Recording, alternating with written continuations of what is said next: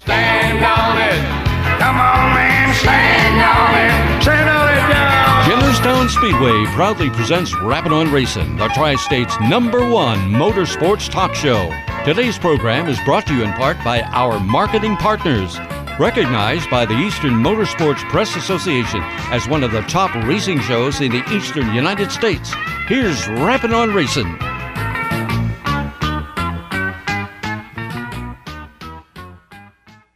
Good afternoon and welcome to Rappin' on Racing, January 2nd, 2023. I hope all of our listeners had a wonderful holiday.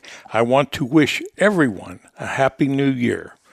Tyler Harris has two great guests on today's program Big Block Modified driver Colton Walters and Rush Sportsman Modified Champion at Pittsburgh's Pennsylvania Motor Speedway, Jacob Jordan. Remember, Rappin' on Racing is one of the most popular weekly auto racing programs on the East Coast. We are celebrating our 44th year. Rappin' on Racing is available weekly, and you can listen on Apple TV, iTunes, TuneIn Radio, and rappinonracing.com. The program is available 24 7 and 365 days of the year. Now sit back, relax, and enjoy the show, and I hope your new year is wonderful. This is the Banker Bob thought for this evening. Life can only really be understood when looking backward. Unfortunately, you must live it looking forward. At Alternative Power Sources, they have always understood that your generator needs are never one size fits all. They are still the local generator company you have come to know and trust, but with expanded resources and expertise as a subsidiary of Curtis Power Solutions Company, part of the Indel Power Group. As a Curtis Power Solutions Company, they offer quality brands such as MTU, Kohler, Southeastern Power Products, and Yamaha generators. They bring more experience for working on complex projects such as engineering and design services for data centers and healthcare facilities. At the same time, they continue to service all brands of standby generators. Also, don't forget to ask about their rentals for your next event or power emergency. If you have a project, Alternative Power Sources has a solution. Contact them today at 1 800 894 4455. That's 1 800 894 4455.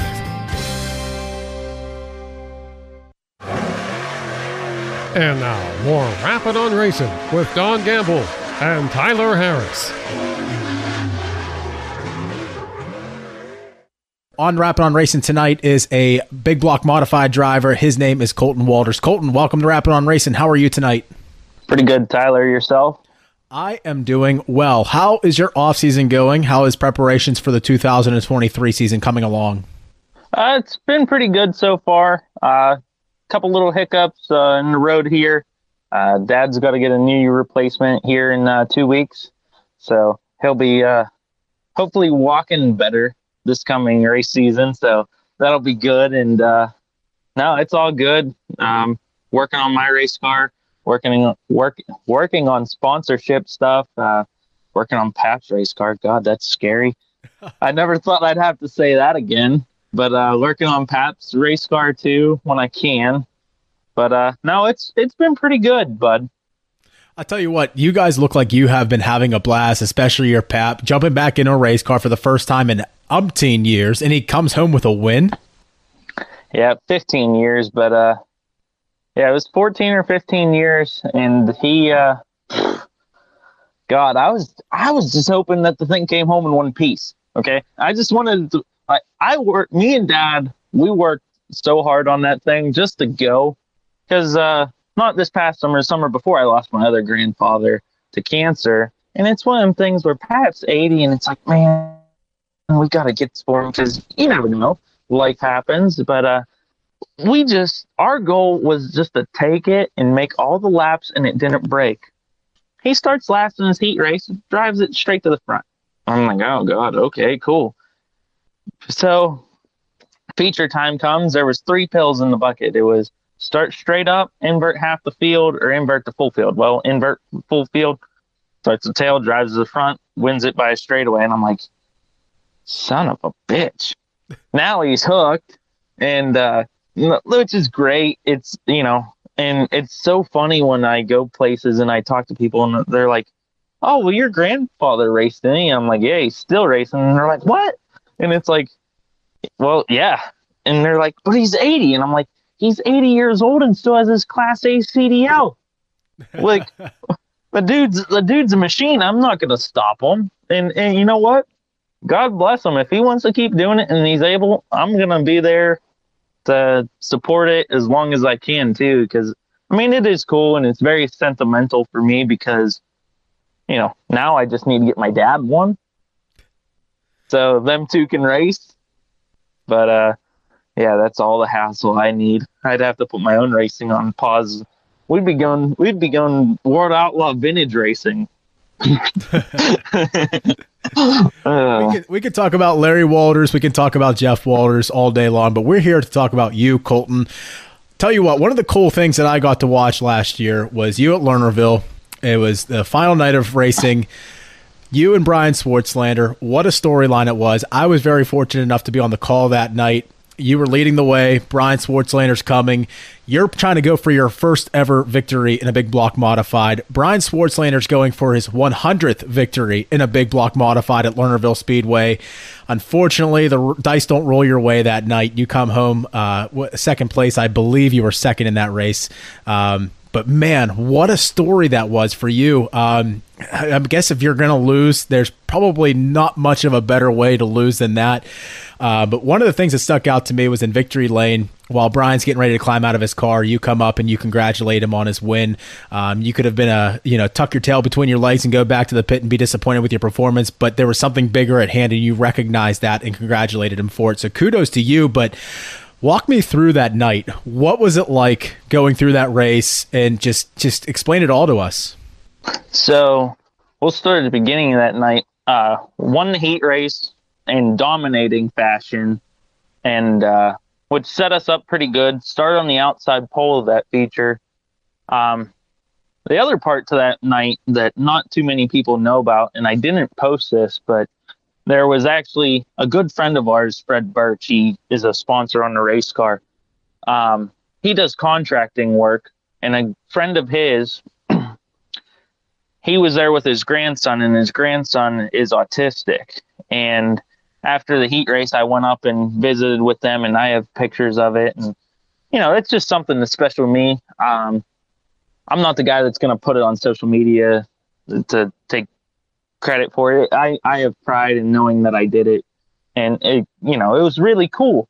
So I'm up there and they're like, oh man, you look really good in the heat race. Do you think you can pull it off? And I'm like, well, if we do, you you better get down to victory lane because this is gonna be this is gonna be cool.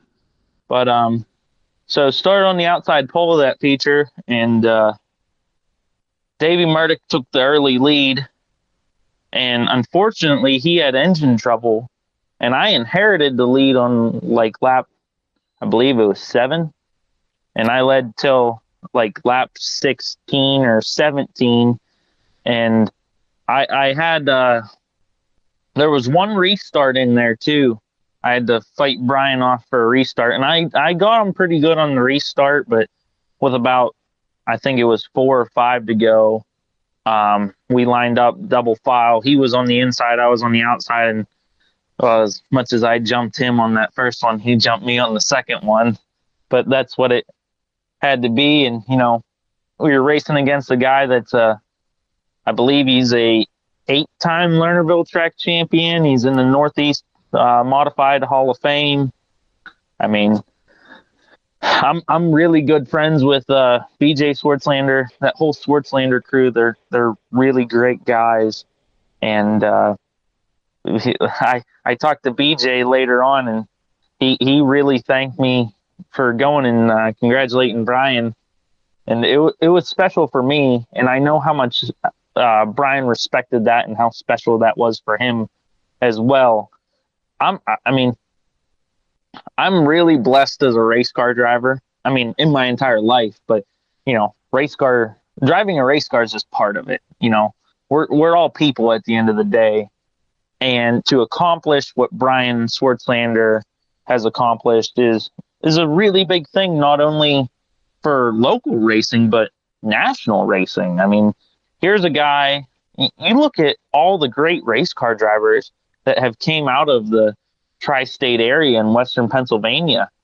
That's a lot of really good race car drivers and a lot of really good talent. And there's even though that there was nine big block modifieds that night, they were all damn good big block modifieds. And uh, I mean that's that's a it's a shame that you know sometimes we don't get more cars, but damn it, they're freaking good, man. Like all them cars are are fast, all them guys are good, and they've been doing it forever every day when they open the doors at Zarin Truck and Automotive in South Heights, Pennsylvania. Their goal is to provide great customer service by offering affordable automotive and truck repair service performed by highly trained technicians at the highest industry standard.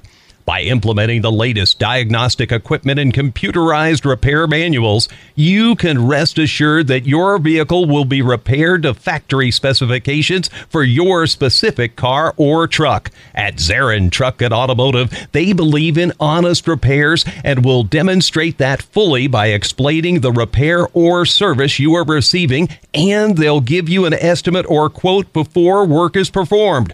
When you choose Zarin Truck and Automotive in South Heights, Pennsylvania, you are choosing professional automotive repair and maintenance performed by expert automotive technicians. That's Zarin Truck and Automotive in South Heights.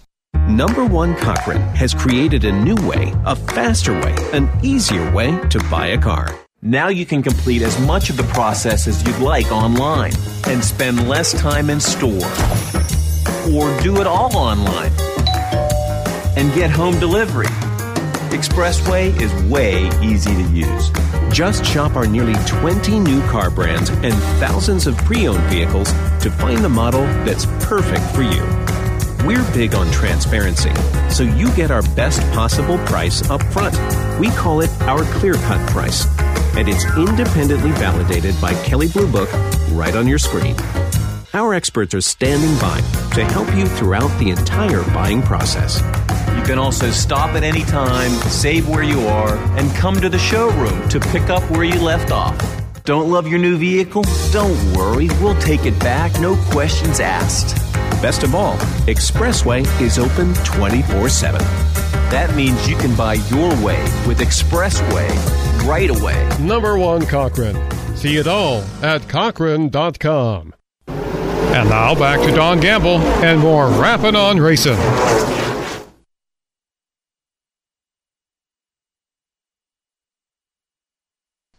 Yeah, that's something I wanted to bring up to you. Um, kind of like the state of what modified racing is right now. It's interesting because, like you said, the numbers are low, but those who that are there are very talented, They've been doing it for a while. Your Brian Swartzlanders, your Rex King Juniors, your Rex King Senior, whenever he's able to get back into a car again. Uh, Garrett Crummert, Jeremiah Shingledecker, Davey Murdoch. The list honestly goes on. I, we could keep naming them, but it's not necessary. People, you know, within the sport know what's going on, and if you're not within the sport, please come check it out sometime. Yeah, you're missing it. Yeah. The, the thing that's interesting is those guys, and we can say that, and then they can prove it, can go and compete with some of the best in the nation. You know, you yeah. see Brian Swartzlander go down to Bristol and compete and and come close to making a show, if not make the show. We see Rex King Jr. go down to Texarkana and go race with some of the big dogs. So even even look at the beginning of the year, first night of the year, Matt Williamson came down, and that we, I mean, that wasn't handed to him on a silver platter. Nope. I mean, yeah, once he got out front, he drove away. But I mean, that's Matt Williamson. He's money Matt for a reason. But you know, he's a. They're all tough competitors, and they're all super good. And the problem I feel, and not only with big block modified racing, is state racing in general. Everything's just so expensive, and when it comes down to I don't have a wife. I don't have a girlfriend. I don't have kids. So my kid is my race car in a sense. It's your baby. So yeah, it's my baby. So when it end of the day, I don't have to choose between racing on a Friday night or taking care of a family. Yeah. And and I think that's a very hard crossroads that the sport's at right now. Yeah. Yeah. So what would your advice be? So you are obviously a younger driver. How old are you now, Colton? 27. 27. So you're you're a younger driver, especially in comparison to some of the drivers. No disrespect that we were just bringing up and No. talking about, because experience comes with that. So you're a younger driver. You're going up against these guys that have so many more years experience on top of you. Where does your mindset go of uh, as far in terms of you know you're going to take your licks until you eventually start to get to that point where you are you already are competing with these guys on a regular basis, but to the point where you're consistently in the top five. What's the mental mindset like, uh, and what would you how what what kind of message would you share with a driver that might be wanting to get into big block racing but isn't sure because look at a stacked field or any division for that matter? We all put our pants on one leg at a time. We're all humans.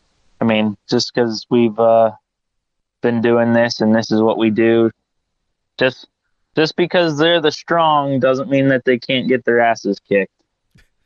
That's that's that's my motto. I mean, I I look at it as you know the the first few years that I raced big blocks, it was it's a tough feeling because I I ran go karts and I was really good. We won a lot of races, and I went from being up here on cloud nine, winning 19, 20 races a year, to it was a good night loading it in the trailer with all four tires on it, you know. And then it got to it was a good night if we finished in the top ten, and now it's all right, we won a heat race and we finished in the top five. You're you're gonna have your ebbs and flows and racing. It, it's you know Jeff Gordon. He he has 93 career wins out of almost 800 starts. Richard Petty has 200 wins and almost 1400 starts in NASCAR. You're not gonna win every night. That's just that's just the that's the nature of the beast with with racing it's it's not a it's not football it's not hockey it's not one on one it's one versus 25 it's one versus 30 it's one versus 40 now those numbers are a little drastic. Last night of the year was one versus eight other people but you know what? Them eight other guys they were damn good racers. Yeah. and and it's just I, I don't. The best way to start is just do it. If you want to do it and you have the will, power to do it, and the means, I mean, you can't starve yourself to go racing. But, uh, you know, I've been very blessed in my racing career to have the support of my dad and my grandfather and my family, my family on both sides. My dad's side and my mom's side. Um, you know, it, it takes a very large support system to do this, and not only with family, but marketing partners, uh, all the people that help. It, just, just even that, even that one guy that comes along that doesn't know anything, but can take one little piece of the puzzle away and and chip away at it. You know, just check the air pressure in the trailer tires or check the generator fuel that just them little pieces all add up to so much Yeah. Yeah. And the other thing is you're, you're talking about, you know, one versus 20, 30, 40, one versus nine. A lot of times I'm c- coming to find out it's one versus one in the sense that even if you're just a little bit off here, it's the difference between first place and fifth place, first place and 10th place. And I mean, I'm talking a turn of a shock. And all of a sudden you find yourself can't not being able to get out of your own way. I think a lot of that is something that you've greatly overcome in these past few years. Am I wrong? uh, i think so i think um, I am wrong. No, well, I don't think that you are wrong, but I what I think is when the big block modified started going to coilovers instead of torsion bars. That was like a great, that was a big reset for everybody. So I got into racing right as the coilovers were taking over. So everybody had to learn at the same rate. So I got it kind of was a reset for everybody and I didn't know nothing about I didn't know jack about torsion bars.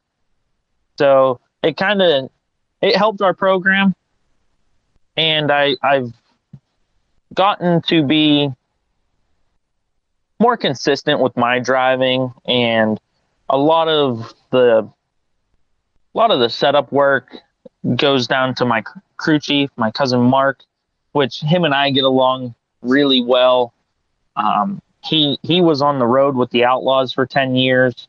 He was with the Kinsers, CJB Motorsports, and uh, you know it, a lot of hit big names. I mean, big those are, names. Those are big name drivers, right? Yeah, and he worked with Paul McMahon and Sammy Swindell when Swindell was driving for uh, CJB. He's actually Scott Gherkin told him as of in all them all them teams are real close knit. He's the only guy to ever work on Steve Kinser's car and Sammy Swindell's car. but and for those at home that don't know, Steve Kinser, Sammy Swindell, uh, one of the arguably one of the biggest rivalries in all of dirt track racing, uh, and that's a that's a rivalry that man, if it's eclipsed any time in my lifetime, we're blessed because yeah. Uh, I just don't I don't know. I mean, that's a rivalry that just transcended through the 80s and 90s in a way that in 2000s that just I mean, three decades of racing, four decades of racing that I don't know if we'll ever see again, but I ho- I sure as heck hope we do, man.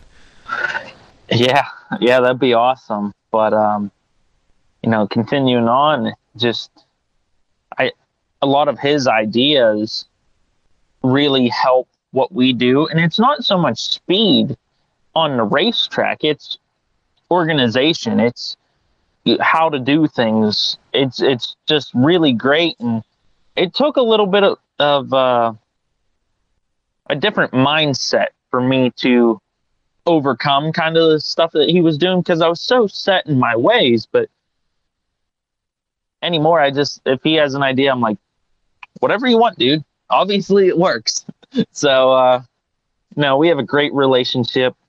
Uh, you know of course my dad involved in there and the the three main people are just mark jeff and myself and it's just uh it works out really well for us. So you're saying colton walters racing is looking for added help if need be? Well social media help. Because ah. yeah because i mean i can't do TikTok videos and hold the camera and, you know, pull out, you know, tub of towels out of the tub, videoing it with one hand. And it's, you know, it's kind of a pain. Yeah, you got enough going on. Yeah, I got enough going on. And that's the advantage where some of these guys have is this is what they do for a living. This is what they do every day. I go to work same as you every day. We have full time jobs. This is it, it's not a hobby to us; it's a lifestyle, but it's it's difficult. Pittsburgh's Pennsylvania Motor Speedway would like to thank all of our marketing partners who helped make our 2022 a success. Rohrich Automotive Group, Cheplick Packing, Crawford Auto Repair, Always Safe Flagging and Traffic Control, Falcone's Moon Township Automotive, Rock Auto, Next Gen Outdoor Services, Summit Racing Equipment, Bazell Race Fuels, Coca-Cola, Colussy Chevrolet, the Coraopolis Record, Isaly's, JD Hall Excavating, Octane Customs, Precise Racing Products, Hoosier Tire Mid Atlantic, Racing Junk, Rhino Racing Classifieds, Yuengling, Zarin Truck and Automotive, and Zufall Communications. We would like to also congratulate our 2022 champions. In the Rush Late Models, Philip Ubeck. In the Hobby Stocks, Frank McGill. For the Cheplick Series, Logan Catellis. In the Penn Ohio Pro Stocks, AJ Poljak. In the Open Four Cylinders, Craig Rudolph. And in the Young Guns, Emmy Laboon. Stay tuned to our social media channels and our website, ppms.com, for upcoming information regarding our 2023 racing season. And now, more Rappin' on Racing with Don Gamble and Tyler Harris.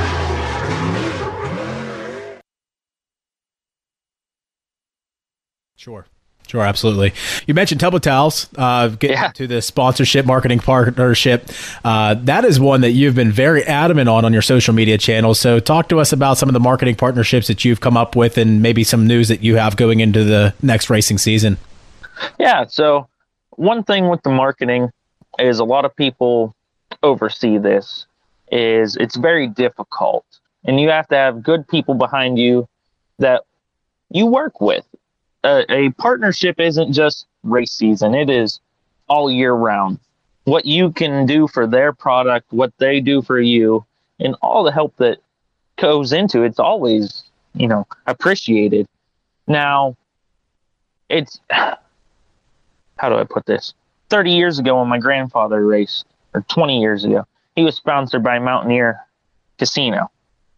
You know, it was up the trailers lettered up Mountaineer. We'll leave the slots on for you. The race car had Mountaineer on it.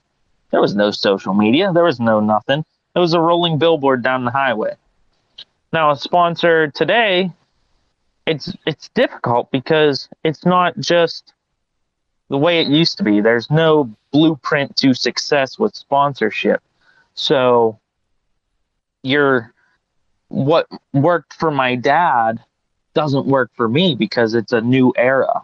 We're in the social media era. And a perfect example is Weiss Paving. They're a they're a sponsor at Lernerville. Great people. They used to sponsor my dad years ago. No, this isn't bashing. This is this is all good. When you look at their perspective as a paving company, what makes more sense from a marketing advertising role? If they put their name at Lernerville on a billboard, every race fan there sees it all night long. They announce Weiss paving, okay, we'll say seven to 10 times. So at the end of the night, that person, uh, you know, they're, they're driving out, they have signs paved by Weiss paving or so it's difficult because how do you retain a sponsorship when they can just put up a billboard along the road and have they can put a billboard up on 356 route 68 and have all that traffic pass by it every day? Right. So in this in this era you have to work with these people and see what what what they want because I I have a sponsor on the race car that yeah their names on it but they don't care as like that that sticker on the race car yeah that's cool but they want you to tiktok instagram social media because that's their reach yep. you're a spokesperson for that product yep. so you have to get out there and pound the pavement for them yeah, I mean it's essentially like affiliate marketing. Um, I mean I, that's that's I mean you go on TikTok, how many things, how many products do you see on TikTok or any social media platform for that matter? Every third every third thing you see on Facebook is an ad, is a sponsored how, ad. How many things have you bought because you've seen an ad on TikTok or Facebook Market? Yeah. Or, yeah. Yeah. So I mean, yeah, I agree with you. In, in terms of exposure, anybody can get a billboard and they're going to get way more exposure than what is on a race car. Um, I don't think it's necessarily a good business uh, avenue for a driver to sell exposure. I mean, sure, exposure is worth something, but um, and return on investment. You know, race fans. The benefit is we are loyal. We are we t- actually tend to be the. I, there is a Nielsen rating that proves that we are the most loyal in terms of supporting sponsors who support yes. Uh, the sport. Motor, motorsports fans are ninety percent they have 90% product loyalty. Yeah. Which is huge. Right. Right. So, I mean, in terms of that, that's great. Um, that's that's the one benefit to exposure within our sport. But uh, I think it, more or less create, creating that experience, as you mentioned, is what separates racers. I mean, think about it. Like race cars are exciting. Race cars are fun to watch. I'm they're fast. They're uh, sexy. They're awesome. Right, they're exactly. You get to. They're loud. They sound good. They smell. You smell the race fuels. Right, Right. So like that excites you and me. Perhaps a kid wanting to sit at home playing Fortnite, maybe it doesn't excite them as much. But I don't know. When you hear a when you hear hear an engine turnover, to me, I, I don't see how any anybody could be like, oh wow, okay. I mean, it definitely heightens your peak and interest. You know regardless, going back to the main point, um, the ability to custom tailor a sponsorship, a marketing partnership, uh, to make it so that it is mutually beneficial for the both of you. Um, th- that's what comes to mind with you. What interests me is you've done a great job with Tubba Towels as you wear their as you wear their shirt yeah. right now to transcend that past just what a sponsorship is, and it truly is a marketing spart- partnership. So uh, what what do you think contributes to that success? Is that you know is that a, just a strong relationship that you happen to capitalize on, or is it something that you had to go out and earn? Both. Uh, you you have to have a strong relationship with them, but you have to earn that because you just can't sit back and go, all right, we have a we have a good relationship. This is never going to end. No, you have to continue to work for that.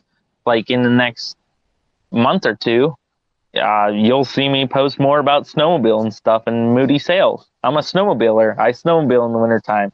And Moody Sales, I bought my snowmobile brand new from Moody Sales. And you'll see me promote these sponsors that are on the race car. And the nice thing is, is a lot of these people, they're they're just they're like me and you. They're they're friends, they're family now. They're they're mom pa businesses that have became good good people, good friends. They're they're like family, and that that's just a great thing. And you know, with social media, that just raises the stakes on everything, and you get to help them out. Who, who doesn't? Well, sometimes. I mean, I do have an 80 year old grandfather that drives a race car now, but who doesn't like helping their family? You know. Right. But uh, but you know, he's uh, it's just you you have to think outside the box and it's different than what it was 20 years ago. Not saying that that's a bad thing.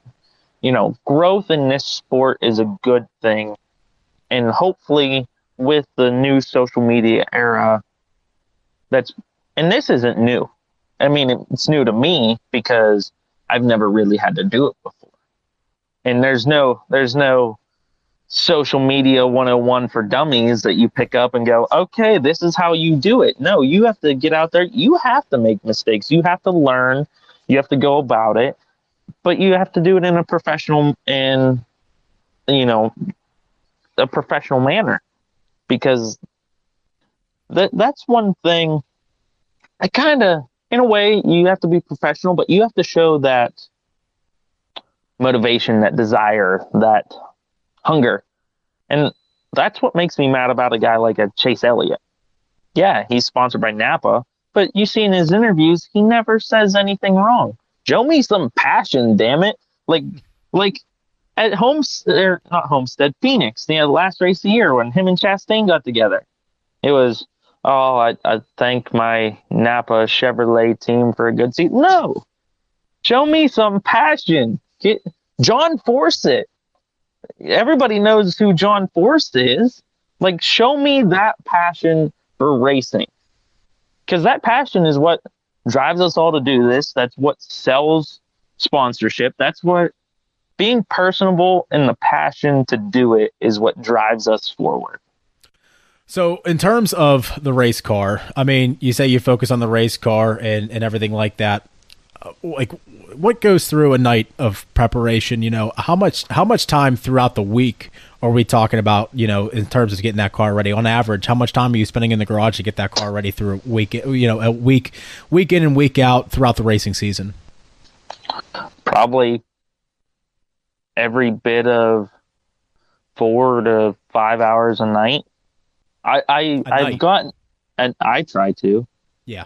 But a lot of times I'm by myself at night uh, my cousin Mark, he works midnight shift. So I'll go to bed, get up, go to work. And when he gets off of work, he'll go to the race car shop and work for a couple hours and then repeat. So I'll usually, I usually get off work anywhere between 4.30, 5 o'clock. So I'll go down there from uh, by any time from when I get home to 10, 11 o'clock. But I usually try to take one night a week and just not do racing stuff because you need that work life racing balance. Yeah. So I try to do that. It all depends on how the weekend went too. If you had a pretty easy Friday night, that's good. If you had a pretty if you went two nights and it went fairly smooth, because usually if we just race a Friday night, how we how it goes is Saturday one, load the car, pressure wash the car, get it in the garage, put it on jack stands, and start our maintenance throughout the week. So then it's do tire stuff, grind tires, demount tires, mount new tires, grooves type. That takes a lot of time. That's that's a huge time consumer. And then motor maintenance, you know, if we have to run the valves, do stuff like that, change spark plugs, change oil. It's it's a full-time job. On top of a full-time job, running a racing operation is a second full-time job.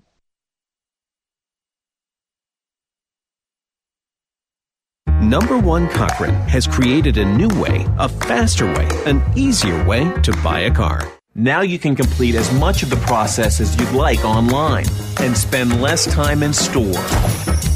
Or do it all online and get home delivery. Expressway is way easy to use. Just shop our nearly 20 new car brands and thousands of pre owned vehicles to find the model that's perfect for you. We're big on transparency, so you get our best possible price up front. We call it our clear cut price, and it's independently validated by Kelley Blue Book right on your screen. Our experts are standing by to help you throughout the entire buying process. You can also stop at any time, save where you are, and come to the showroom to pick up where you left off. Don't love your new vehicle? Don't worry, we'll take it back, no questions asked. Best of all, Expressway is open 24 7. That means you can buy your way with Expressway right away. Number one Cochran. See it all at Cochran.com. Are you in need of financial planning or portfolio review? Rick Sabo of RPS Financial Solutions is an independent financial planner who has testified as an expert witness on insurance and investment fraud. He helps people who are concerned about their portfolio or with other financial matters. His services include investments, pension, and 401k rollovers, estate planning, life insurance, and long-term care alternatives. As a registered IRS tax preparer, he can assist retirees with the completion of property tax rebate forms and other government tax reduction programs at no charge. Mr. Sabo does not charge a fee to meet with potential clients for a fact find. His office is located at 5061 Route 8, Gibsonia, PA. If you are in need of any of the services that he provides, give him a call at 724 443 5720. That's 724 443 5720. Or email him at rick.sabo at jwcemail.com. Securities offered through J.W. Cole Financial Incorporated, member of FINRA SIPC. Advisory services offered through J.W. Cole Advisors Incorporated, neither J.W. Cole Advisors Incorporated or J.W. Cole Financial Incorporated, nor its representatives provide legal, tax preparation, or accounting advice. Persons who provide such advice do so in a capacity other than as a registered representative of JWCA, JWC. RPS Financial Solutions and JWC, JWCA are unaffiliated entities. And now back to Don Gamble and more Rappin' on Racing. So, a couple more things I want to get to before we wrap things up here. Uh, your 2023 season is coming abroad fairly quickly, especially for you. Um, I think you got something coming up in January that you want to make mention of. Yeah, we are taking the race car to the World of Wheels uh, show at the convention center, so that's that'll be cool. Uh, might have something in store for that. I I'm not gonna not gonna go out too far on that. Hopefully, we can uh, come public with that in the next uh, couple weeks. Would be really nice. So, but you know, it's a it's a good place to, as we alluded to this entire time. It's a good time to promote sponsors, be there, talk to people, network. There, networking is a great thing. So getting back to where I was coming to, uh, alluding to your 2023 season, um, what would you consider a successful 2023 season? What accomplishments would you like to uh, to achieve to consider a 2023 season a success? What kind of goals do you have on your list to check off? Well, the one that's eluded me so far. Yeah, I mean, there's the obvious. The, the, there's the obvious. Um, what else? Um, just consistency, being consistently fast. I, I don't care.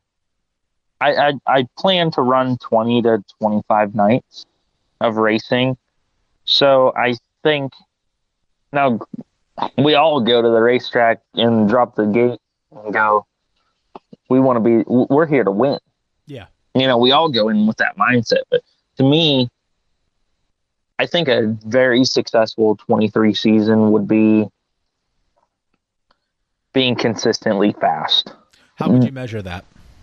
So, if you look at our season this year, we had we raced 19 races and had I I believe six or seven top fives.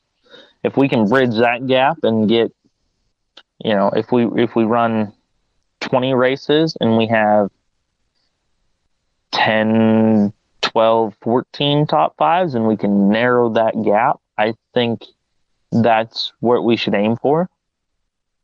The, the, the heat race wins have came. We, we're consistently fast there. We just need to, like you said earlier, the field's so close that getting that right adjustment at the right time and having lady luck on your side it all the pieces are there. They just all need to mesh. Together.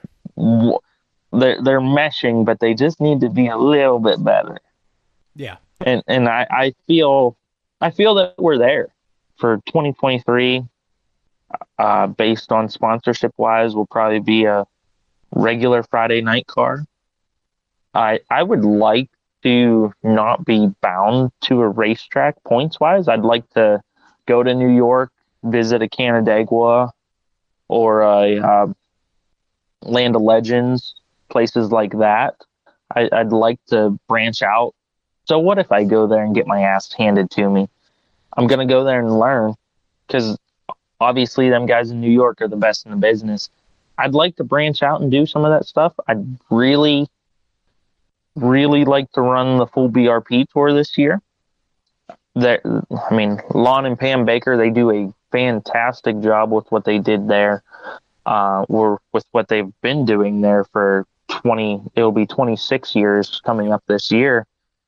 So they do a fantastic job. They pay really well. The point structure pays well. I, I finished 20th in points there this year. I didn't run all the races, and I got a point fund check I got a sheet metal certificate and a couple quarts of uh, good power steering fluid and a like a twenty five dollar Big Daddy's gift certificate. What what racetrack do you see doing that? Yeah, and I, no, I and I hate and, and I hate to say that, but I think it, it goes back. The drivers always want more. We always want more. There's never enough, and the racetracks never want to give more because they're already giving too much. I think a lot of with what's going on in this era, this economy, this age, the racing, with racing, I think the race car drivers and the racetracks, instead of fighting, they need to work together more. Um, whether that's you know help with driver marketing to get them sponsors where give them the tools that they need to put in their proposals like the demographics and the viewership on their streaming platforms you know give up give us that information that we have to work with so we can go to these businesses and go hey this streaming service has i don't know 7500 subscribers. Th- this is viewed from 47 states and three countries. You know, show show them that. It, it, it give that give us the tools to help ourselves do what we need to do. And if the rate if the racers if the racers are strong and there's a good car count, the racetrack's going to survive. Yeah. And I, I, I, in in this area, I feel, I, if you know, God bless Brian Steinman for what he's doing at Knox. I mean, he's doing a great job there, but I'm not sure that I'd want to open a racetrack.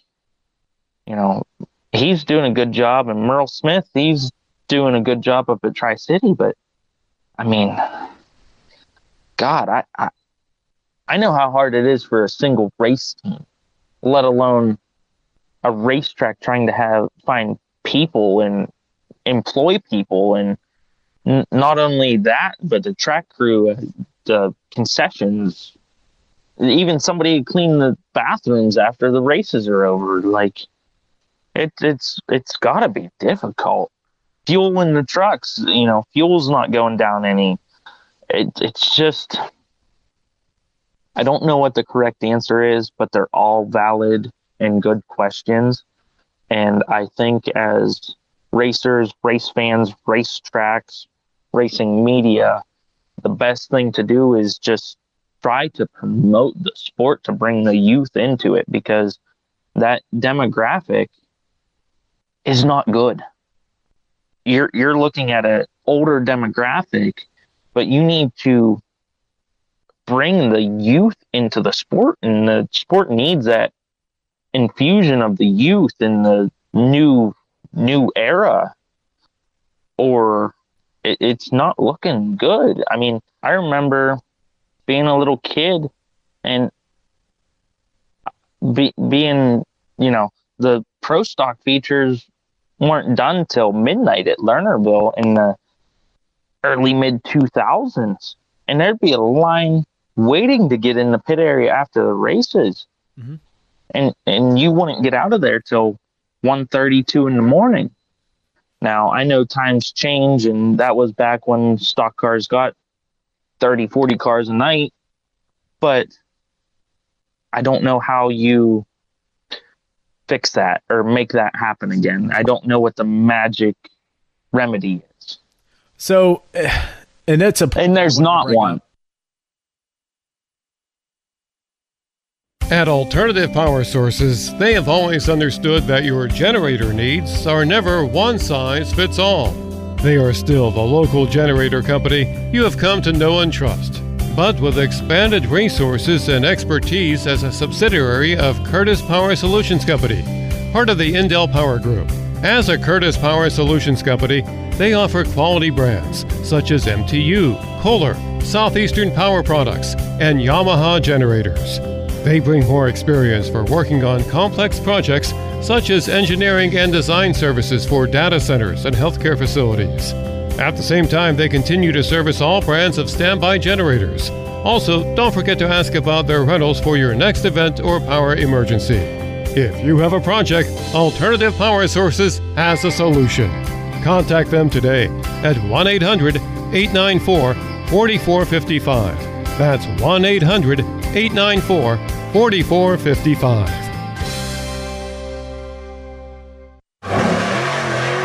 And now, more Rappin' on Racing with Don Gamble and Tyler Harris.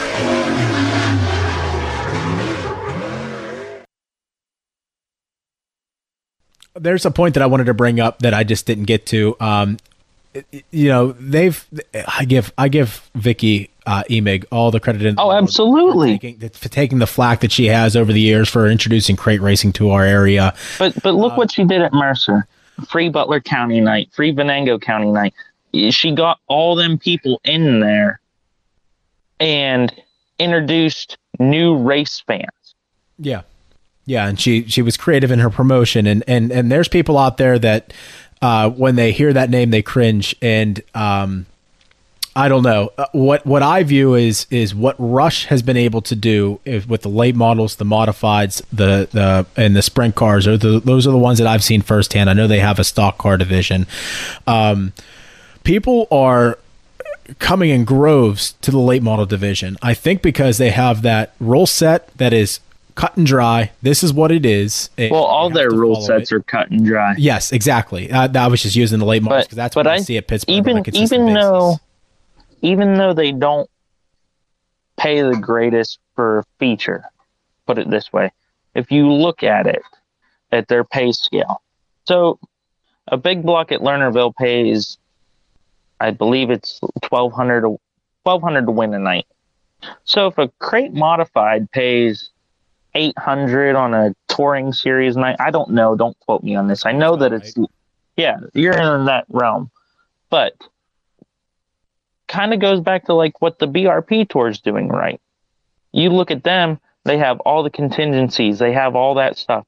You know, look at look at what Vicky does for the racers. Yeah, so what? Some people don't like the crate racing thing. Me being a racer, and coming from a family of racers, it just wasn't my cup of tea. And there's nothing wrong with that because I I grew up around it.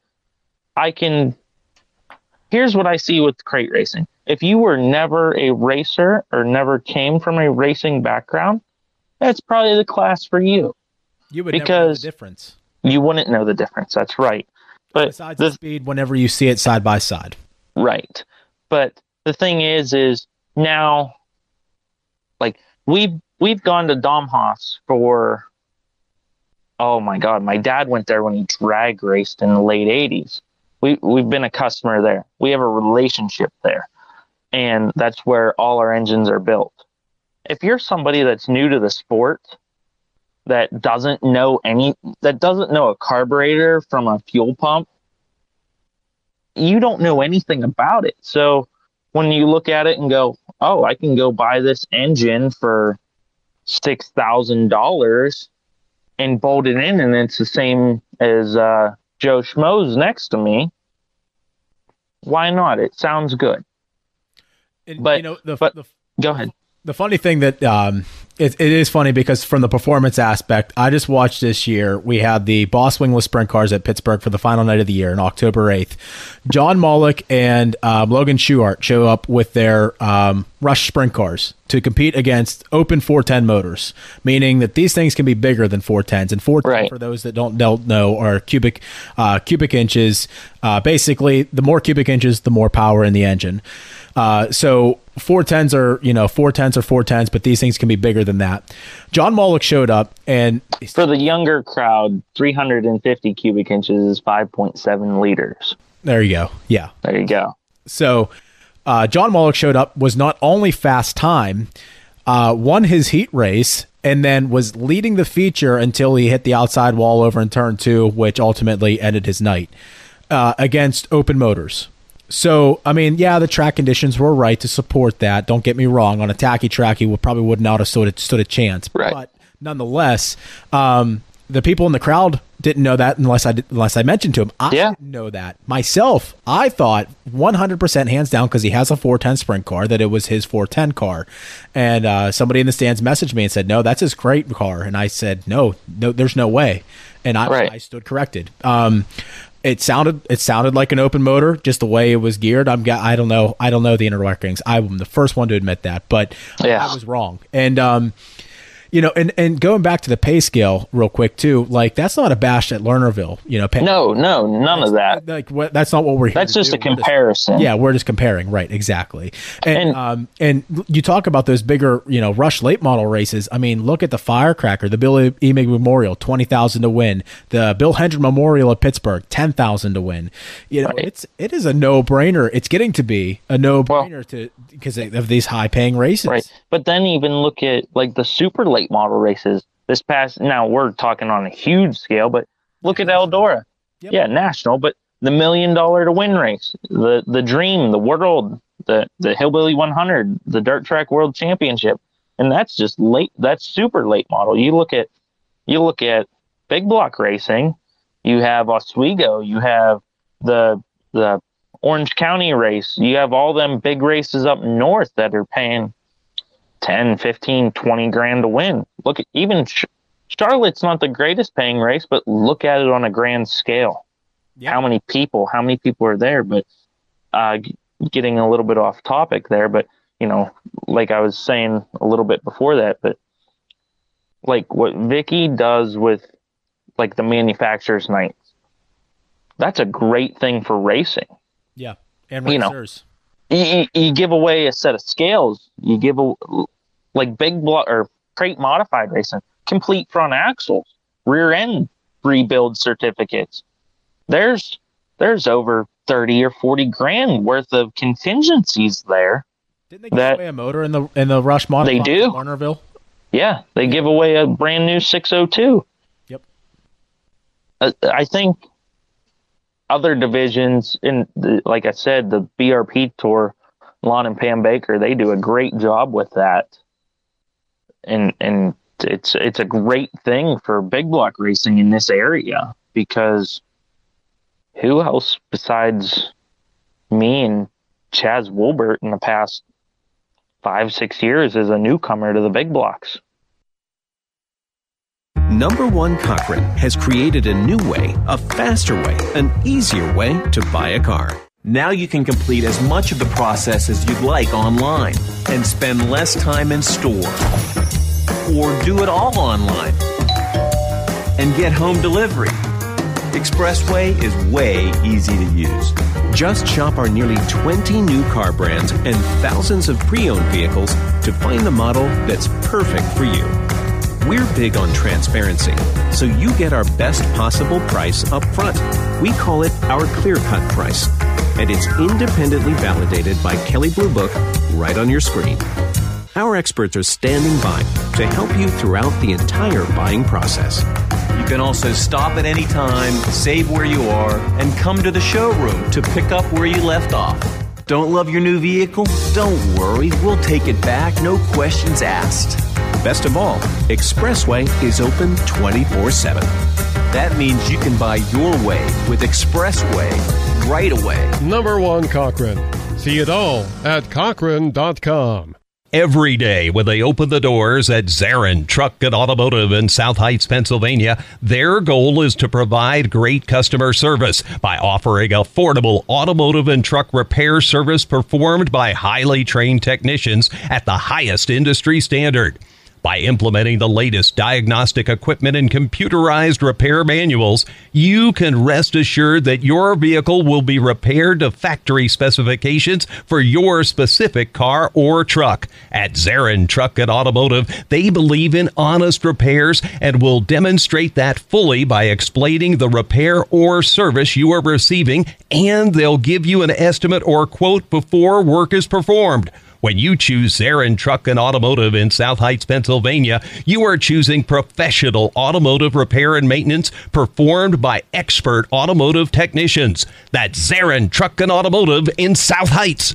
The staff at Rappin' on Racing would like to thank our marketing partners Curtis Power Solutions, Pittsburgh's Pennsylvania Motor Speedway, Alternative Power Sources, Zarin Truck and Automotive, and RPS Financial Solutions. Without these companies, Rappin' on Racing would not be possible. And now, more Rappin' on Racing with Don Gamble and Tyler Harris. Ladies and gentlemen, joining me now on Rappin' on Racing is a driver in the Rush Sportsman Modified Division. He was the 2022 track champion at Pittsburgh's Pennsylvania Motor Speedway. We welcome on in Jacob Jordan. Jacob, welcome to Rappin' on Racing. How are you doing? Good. How about yourself, Tyler? Thanks for having me on. Oh, it's a pleasure. It's a pleasure. Tell you what, man, a successful 2022 season. What was it like through your eyes? I think it was so far out of I've started racing mod, Rush mods in 2016. This was by far our most successful season. This is probably the season I've nev- I've had the most heat race wins this season, and also finally got the monkey off my back on my first career feature win in PMS, and then also now track champion out there for 2022. So I'm pretty pleased that this is by far best season yet that we've had. Take me through that night where you won your career first victory. Um, what was it like, you know, earning that win, uh, taking that victory lap around the track with the checkered flag in hand? You know, tell me everything that you were able to soak in that night. To be honest, at first, well, whenever we got up, we I ended up starting the pull pull for the feature. I had Cole Holden and Aiden Aiden Scipion right behind me. I knew right then those two guys, they're fast. They're some, they're two, the fastest guys in our class. So I knew I was like, I, I could not mess up. I had to make sure I hit my mark perfect every lap because I know one little slip up, one of those two is going to get me. And then once I saw that I took that checkered flag, like it didn't feel real at first. Like it took a while to sink in. I don't think it probably like actually like sank all the way in until the next day. It was just it was like a dream come true. Yeah, that's awesome. So you've been racing since 2016, uh, six years that you were running where you hadn't yet quite earned a victory yet, uh, at least a feature victory. How tough was that on you as a driver to, you know, uh, keep plugging and pushing away at eventually earning that first one? I just knew never give up, just keep trying and keep trying and just make sure that I was doing all I was driving, make sure the car was always running to the best of its ability and just knew that if I kept plugging away that it was going to happen. It only mattered time. There were nights where I was leading and then lost it with two laps ago, three laps ago. So it felt good to finally make it happen, finally get the monkey off the back. So besides those heat race wins, um, you you had mentioned, uh, was it was there any other victories that like like maybe like a dash win or something like that? Uh, my first year in 2016, we got out late in uh, June, and it was a stampede that year. My first ever stampede. I uh, won the dash that we had. It was sponsored by K&N Pro, and that was my very first ever, I guess, you say checkered flag. Like um, that was my rookie year. So that's pretty cool. So, like going into your rookie season, um, did you have any other success other than that dash win? Did you have any heat race wins or anything? No, that was all. Just that dash win. Okay, and like we say that was all. Like that's like a, a small achievement. Like that's all. that was all. But like obviously that's a big deal. Your first your first year, uh, stout competition throughout the years in the Rush Modifieds, and, and you earn a uh, dash win. Uh, that's something to hang your hat on. Yeah, I remember at the time I definitely was surprised because it was my first year. We got out late. I think the Stampede was like my tenth time in the car, and to get the dash win. I remember at the time I was like 16. I'm, it was it was unreal at the time. I was so ecstatic whenever that happened. Just because I wasn't expecting anything my rookie season. I was expecting to see any type of. I wasn't expecting a heat race winner, anything. I was expecting my first year just kind of be running around like the tail, trying not to get lapped. We ended up making getting that, so that was that was a big accomplishment for me at the time. You talk about, uh, you know, try not to get lapped, trying to just hold your own and everything like that. That that brings to mind the competition that comes to Pittsburgh in the Rush Modifieds. Though the numbers have been uh, a little bit lower than we've seen in years past, the ones that do show up, as you kind of already mentioned, Cole Holden, Aiden Cipriano, uh, Chelsea Gallagher, Justin Shea, Tony Tattenhurst.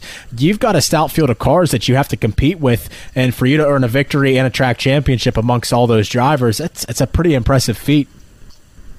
Yeah, yeah, it is. I was, like I said, I was surprised. I never would have thought that this year that track championship was going to happen at all. But I'm so glad.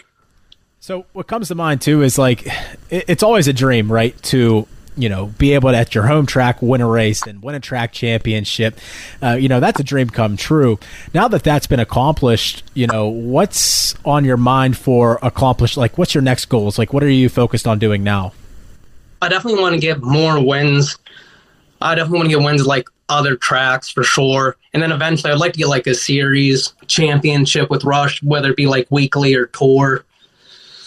Just keep plugging away and definitely get a lot more wins here in the near future. Consistency comes to mind too, because that's really what it takes to win a track championship. Yeah, you can win every night and every, and that's obviously the ultimate goal. Otherwise, why are we racing? But I feel yeah. like consistency plays a big part in that as well. Oh yeah, for sure, for sure. You go, you constantly have to be up front, and then to secure, and then hopefully you don't have any misfortunes like a DNF or something breaking. I feel like what adds to your repertoire as well in terms of consistency. It's it's easy it's easy to be consistent at one track, but when you start jumping to other tracks like a Raceway Seven, like a Mercer, um, the list goes on.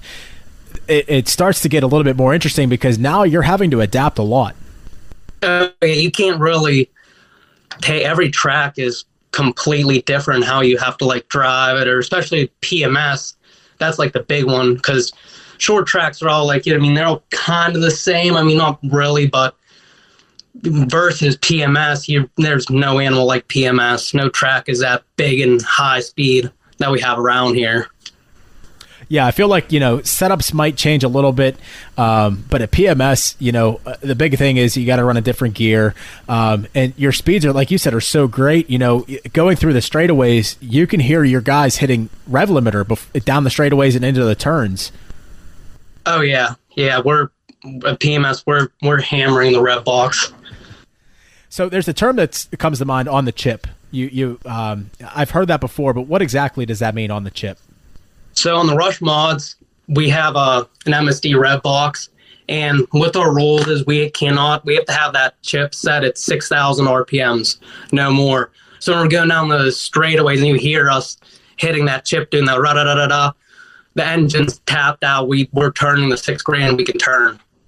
So why is that? Why why six thousand? Is that for competition purposes? Is that for the safety of the engine? I feel like a little bit of both, keeping like everybody like kind of even playing field, and then help keep the engine so we're not wearing them thin by constantly turning them as much as we can week in and week out. Yeah you mentioned the Rush series. Um, you know, obviously now being a, roughly a six-year veteran to this to that division, what made you choose to jump into the Rush modifieds? So whenever we we were we were in go karts for a few years, and uh, we were getting out of go karts, and we were going to do a hobby stock. Like we were, we actually had a car. We were going to go. We had we were we were all set to go buy, and then I remember what our whole game plan was at the time. Once I was like 15, we were gonna do hobby stock for a couple years, and since growing up, we had my grandfather owned E mods that Russ Matika drove. We were gonna maybe go the Economod route. Well, then it was one day, Tim Schaefer, he was building his new shop up at his house. My pap, he does excavating so he went up, we were up there and he was running a skid steer helping Schaefer out do something. And we told Schaefer like our game plan. I remember he told my pap, he was like, he's been, he's been, he's, he was like, he's been running go karts. All Jacobs ever talked about was open wheel cars. Just, you you'll he'll be okay. Just don't worry about the hobby stock and just do the E mod deal. So like, all right, so we're gonna start looking at econo mods. And then at the time, we knew from the E mod days, my pap knew the Kugels and at the time, uh, Larry Kugel had a Rush mod, and he was keeping it down at uh, Zarin's, which is right down the road from my house as well. So one day, me and my pap stopped down there, and uh, the Kugels they were telling us about the Rush mods and the cost of them, and we decided that that would be our best route to go to get my feet wet in big car racing.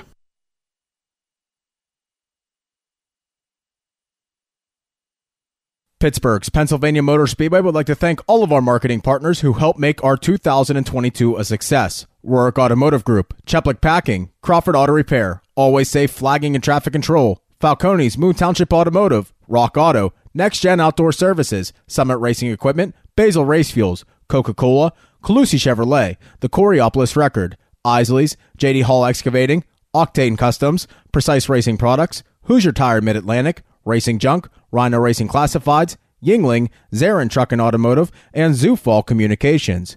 We would like to also congratulate our 2022 champions. In the Rush Late Models, Philip Ubeck. In the Hobby Stocks, Frank McGill. For the Cheplick Series, Logan Gatellis. In the Penn Ohio Pro Stocks, AJ Poljak. In the Open Four Cylinders, Craig Rudolph.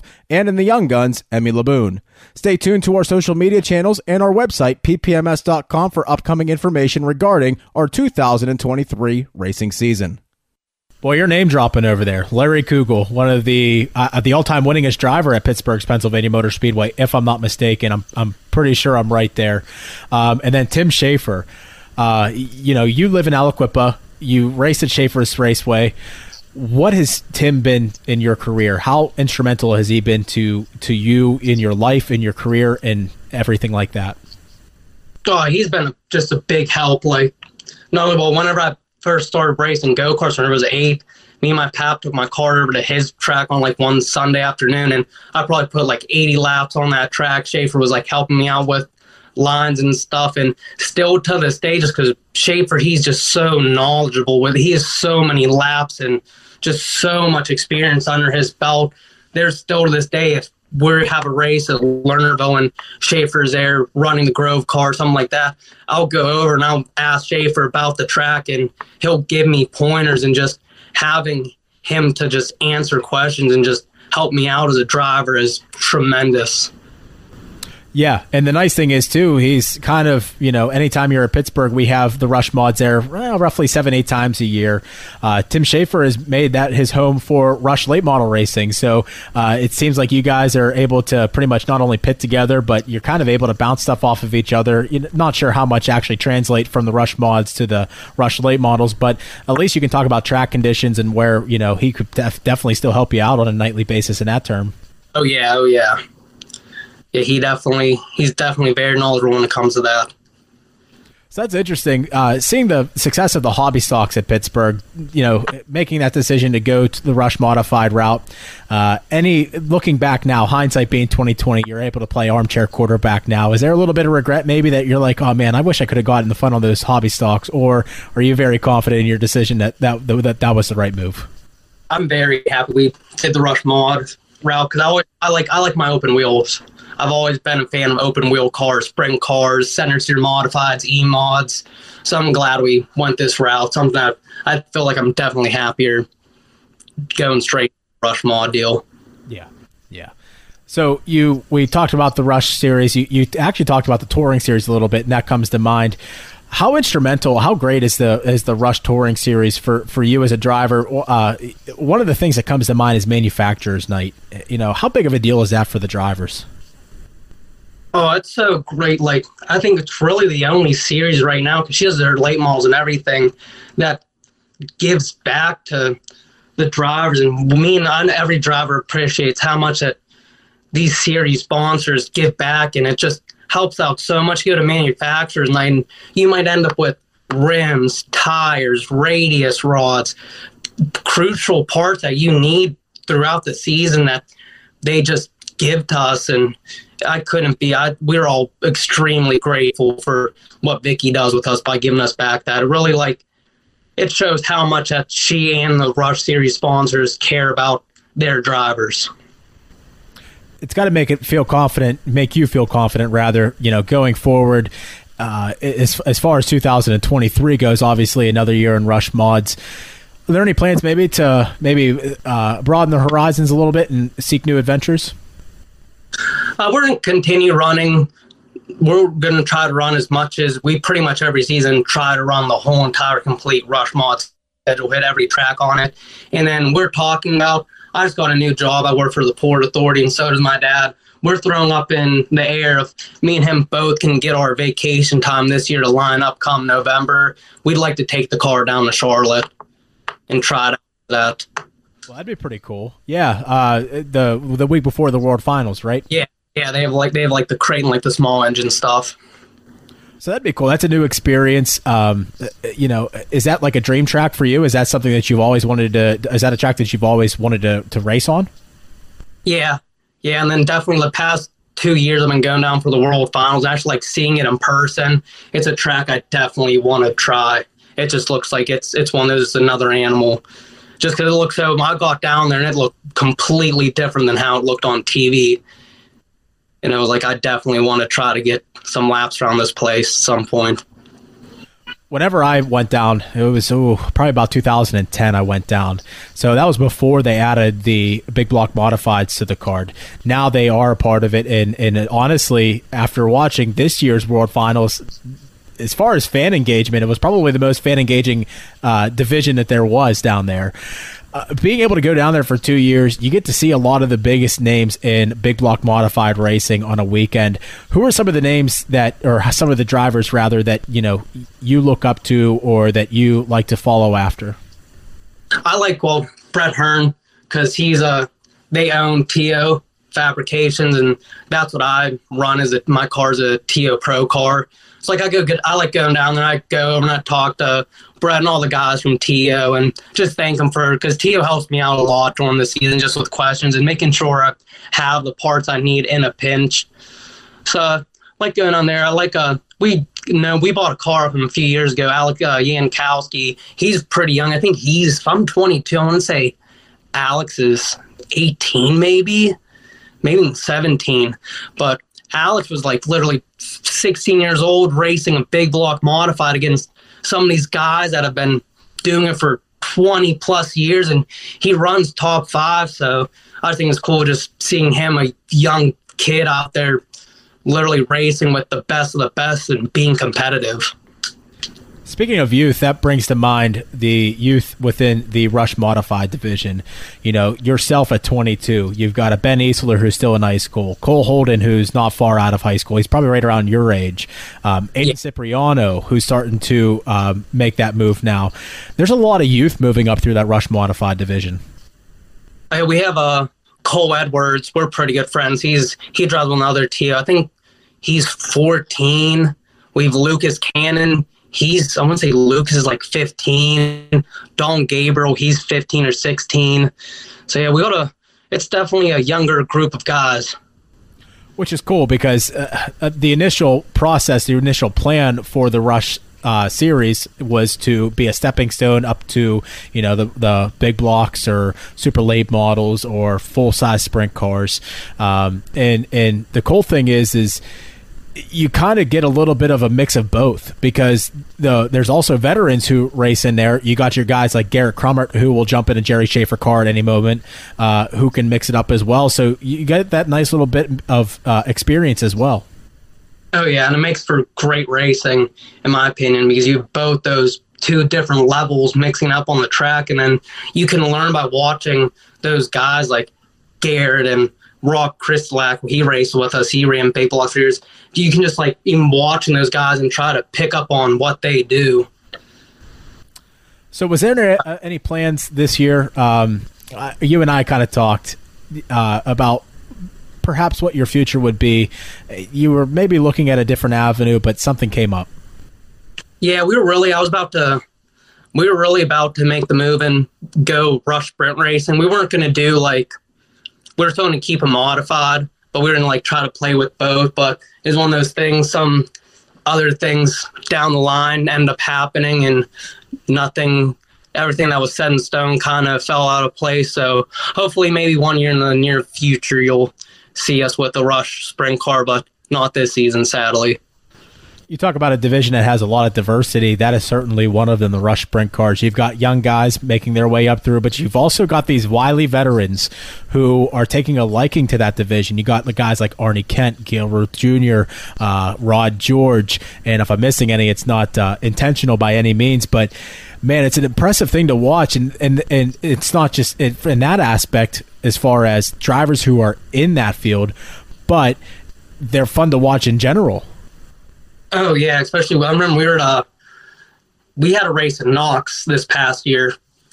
It was a first, we had one race up there. Great track. I, hopefully we go back there this year. Fun little track. Sadly, we broke a rear end during our heat race. Only got to play with two laps on it, but the Rush Sprint cars were up there with us, and they put on a terrific show at that place. No one covers motorsports like Rappin' on Racing. For nearly 40 years, Rappin' on Racing has provided the best in motorsports information with knowledgeable and veteran reporters who cover all forms of racing. Weekly reports include local dirt and asphalt racing from Pennsylvania, Ohio, and West Virginia, plus the All Star, Lucas Oil late models, NASCAR, Rush, and the World of Outlaws. Listeners get the latest breaking motorsports news. The show features special guests, local track reports, driver interviews. The host of Rappin' on Racing is Don Gamble. A former driver and track promoter, Don brings a wealth of racing knowledge to the program every week. Rappin' on Racing. How tough is that for you uh, in terms of consistency? Where you know you got to go to these different tracks that's not like PPMS. Is that is that tough for a driver? Oh yeah, for sure, for sure. You have to definitely be able to adapt to the different track, just size and condition constantly running with Rush just because we hit so many different tracks, but it keeps it fun. It's like keeps you on your toes. It's always every weekend it's kind of something different. Yeah. Which I like about it. Yeah, yeah, absolutely. You you talk about your points win, your first career feature win, your heat race wins. What are some other goals that you have in line for the rest of your, uh, I guess, in in the near future for your racing career? I just kind of want to stay consistent. Get definitely want to get more wins at different tracks. Hopefully, maybe hopefully, I definitely would like to try to defend the championship at PMS for next year. That's going to be something I'm going to try really hard to do. And then also eventually, I would like to try to get like a series, either to the Rush Mod Weekly or Touring Series Championship. That's something I have my eyes set on trying to do here. Can you explain to the viewers what the difference is between the weekly series championship and the touring series championship? Because there's always these bunch of different champions that come out of Rush. You know, you got your like Futures Cup champions, you got your uh, you know touring series champions, your weekly series champions, the Wheelman ch- uh, champion. There's always these, these different champions. And can you do a breakdown of what some of the differences are to your understanding? So what the like the Futures Cup champion? That's like all the drivers that are uh, under the age of eighteen. They all compete within each other. Like with every race, they get the points and see who's a, and that's who decides the Futures Cup champion. That's like for like the young, the super young people, I guess you can say. And then with our, then we have our touring series. So we have a certain amount of tracks that we go to that are our tour races and we get points for those races, and those will go, those points will go towards the touring series, and then we have our weekly series, which is like Raceway Seven, uh, Sharon, PMS, all those races that we hit throughout the year. They're all get tied together, and she actually takes our best twelve, and then that your weekly points. So that definitely helps out because that gives you they only take 12 and you might hit, you know, anywhere from 15 to 20 races in a season and that definitely helps because if you miss for any reason, if you have uh, any difficulties, any breakdowns, uh, you get to kind of wipe that slate clean and, and move on to the next race without having to worry about how detrimental it was to your points. Yeah, and it's it's definitely nice and definitely helps like cause too, like in case like you something happens and you can't really make a race that's super far away or you uh, you're, or you're a guy that doesn't want to run two nights a week. You can run just that just on saturdays or just on fridays if you want to and still in the end of the season have a good chance at a top 10 or top 5 in points. You talked about your your dad your grandfather um, or at least your grandfather. You talked about how he was a uh, owned an e-mod. Um, did did they have any success? Where did they run? Uh, we actually, my grandfather, he owned a E-mods, and we ran a PMS. We actually, uh, at our time, we had a excavating company, and Russ Matika worked for us, and uh, he was a driver of E-mods at PMS. And from what I can realize, I was really, I was like three, four, five in those days, so I really don't remember much. But I'm pretty sure to this day, Russ is still like four, the four, fifth most winning driver in E-mods at PMS. From what I could remember and seeing pictures and stuff, we had a pretty good time in our E-mods out at PMS. Did your grandpa ever race at all? Uh, he drag raced. Okay. Yeah, he used to he used to drag race back. I want to say it was PID was the name of it, the old drag strip yeah, that pit that back in the. Yeah, he used to drag race out there. And then my dad, he demolition derbied. Okay. Uh, I was the first. I'm the first one to start playing the circle. Man, you guys have like covered all the bases, right? Yeah. You just see like a road course racer and uh, uh, asphalt oval, and and you know, I guess that's what kids and grandkids are for, right? Yeah, yeah. Maybe, maybe, uh, maybe my kid will play in asphalt a little bit. Take him out to Jennerstown, get it wet whenever the time comes. Speaking of Jennerstown asphalt, you know, if if money wasn't an issue, um, the the affordability of Rush Modifieds is great. Obviously, the competition is great as well. So there's really uh, no quote unquote need to move to a different division. But say if money wasn't an issue, uh, would you still stick with the Rush mods, or you know, would you go ahead and diversify to something else? It, it maybe something that would uh, you know make you a little bit happier. If money wasn't an issue, the a big block be going in the car, and I'd be following the uh, super short track series up in New York. Yeah. Yeah, I mean, why not go race with the best? You know, on uh, where where where that racing is, you know, yeah, that is that is the the top uh, the uh, top echelon, if you will, of of racing up in New York for modifieds. The Northeast. Yeah, yeah, I can't blame you there. Um, I guess if money wasn't an issue and I were to race, I, am okay with not racing. I'll be completely honest with you. I mean, it's cool. Like I've done a couple enduros at Lernerville and stuff like that. Like it's fun. Don't get me wrong, but I, I, I have such an appreciation for you and all of the drivers for that matter because the commitment that it takes on a weekly basis through the year, and then there really is no such thing as an off season. Like it is I, I, can't imagine how difficult it is and that's just that's removing financials like just the time and energy and effort that goes into keeping a racing program together. Um, i have a great appreciation for it. I'm sure many fans do as well. Uh, but I, I, in that instance i'm i'm okay with with not racing. Um, i having a second job what was that? I'm sorry? Having a second job. Yeah yeah exactly. like a fun, like fun second job though. like the the nut the bolt check. How much maintenance do you think you spend in a week in, in your garage trying to make go over the car and make sure everything's good to go for the following week? I'm there for hours every day. Every day I'm out there for hours, just making sure everything is perfect.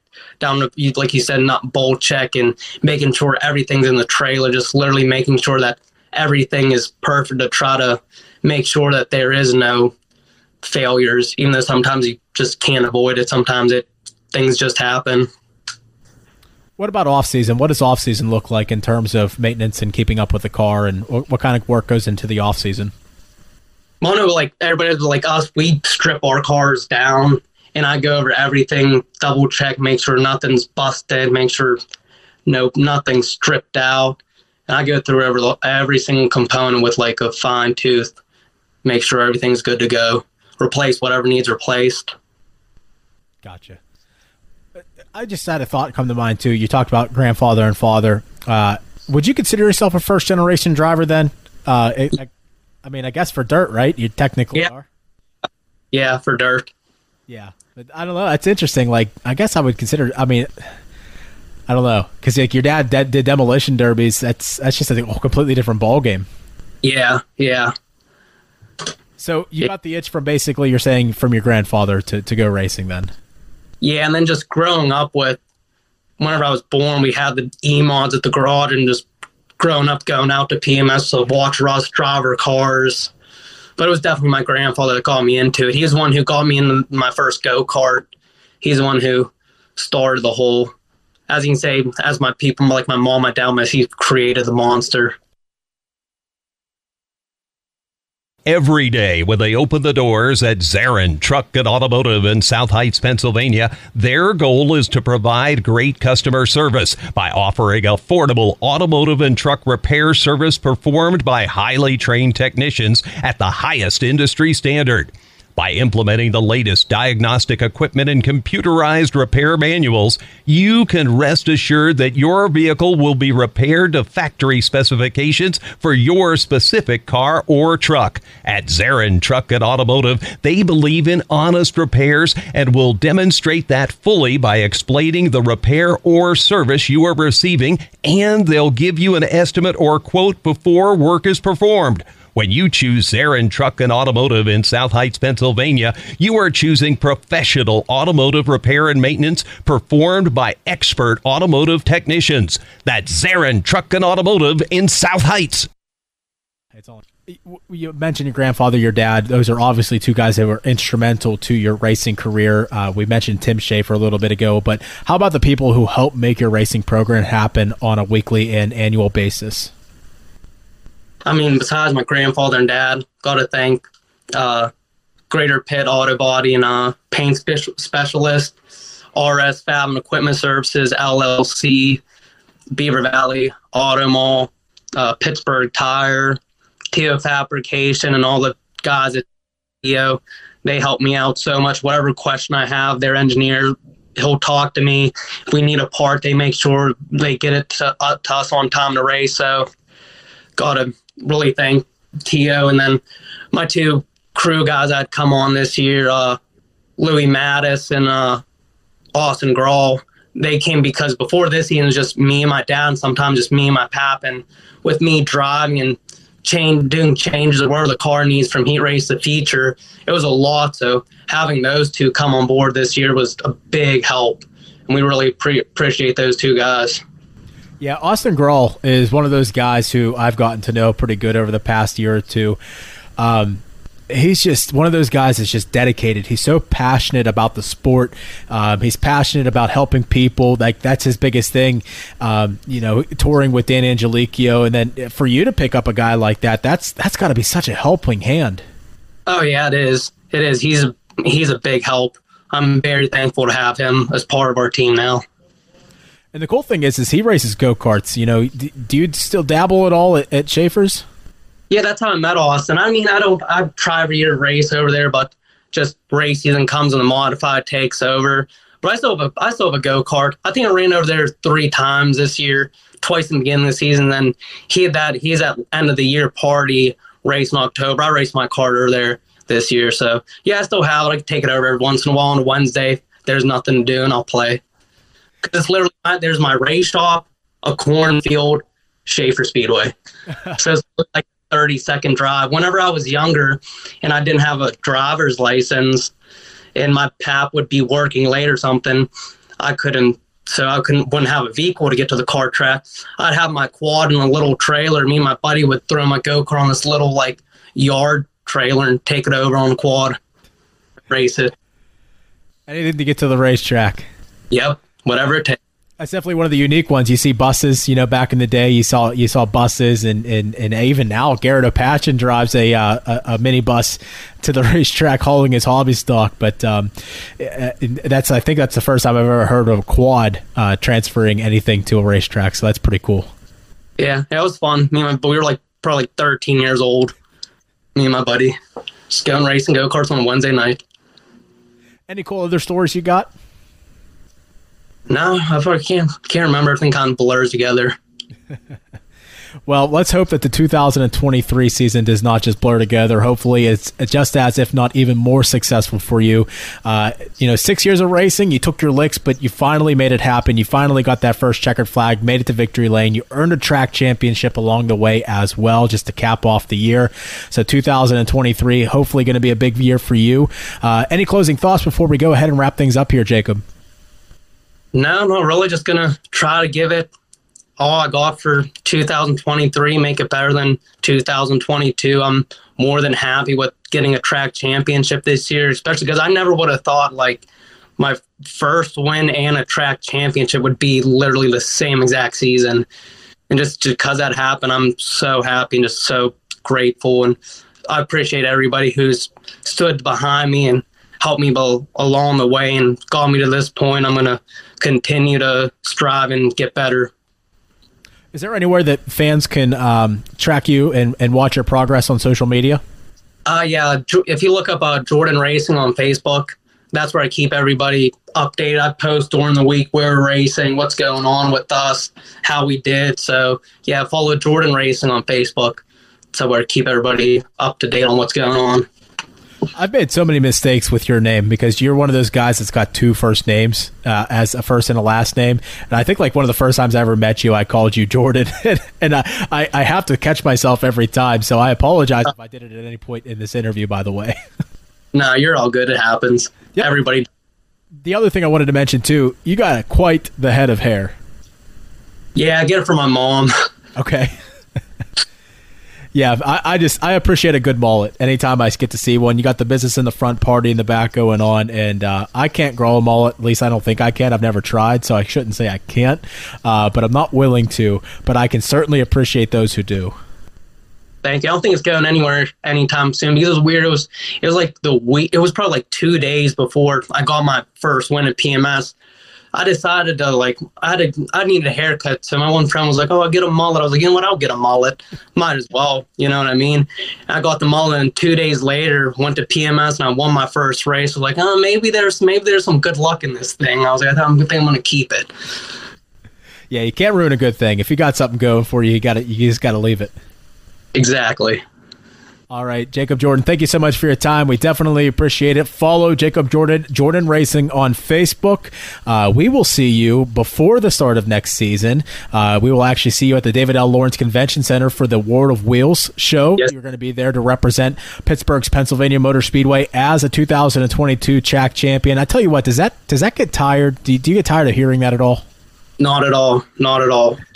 Well, I'll tell you what, man, you earned it. So, congratulations once again on all of your accomplishments this past season. We look forward to January at the World of Wheels show, and we look forward to the season opener in April. Yep, it's going to be fun. All right. Once again, Jacob Jordan, ladies and gentlemen, thank you so much for your time. Jacob Jordan, we will see you at the track, and we'll see you at the convention center. Yep. Thank you for having me on, Tyler. Yep. Take care. We'll see you.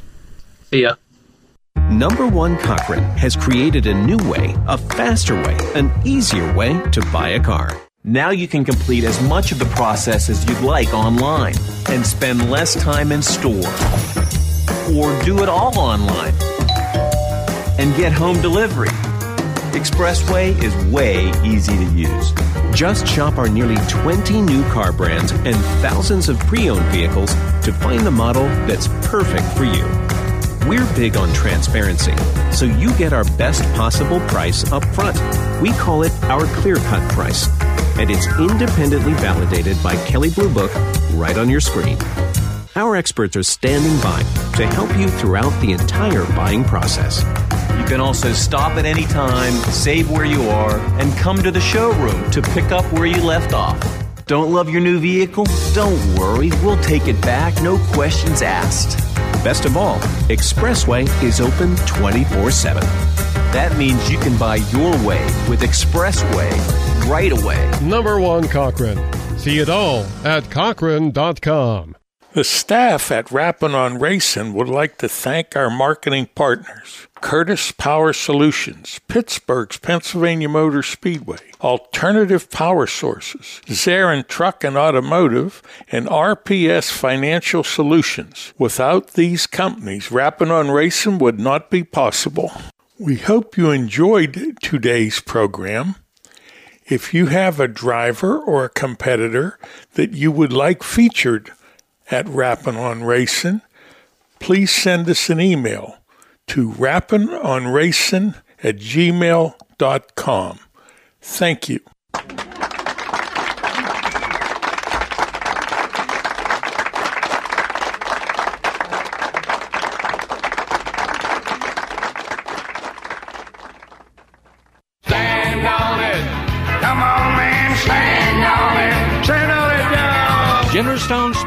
Proudly presented Rappin' on Racing, the Tri State's number one motorsports talk show. Today's program was brought to you in part by our marketing partners. Recognized by the Eastern Motorsports Press Association as one of the top racing shows in the Eastern United States. Have a great week, and be sure to tune in for another installment of Rappin' on Racing. Stand on it. Come on, y'all, stand on it.